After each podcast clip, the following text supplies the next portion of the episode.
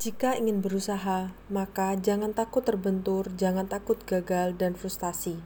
Jika ingin mengerjakan sesuatu, maka jangan masih menunggu kesempatan datang dan jangan ragu-ragu melaksanakannya.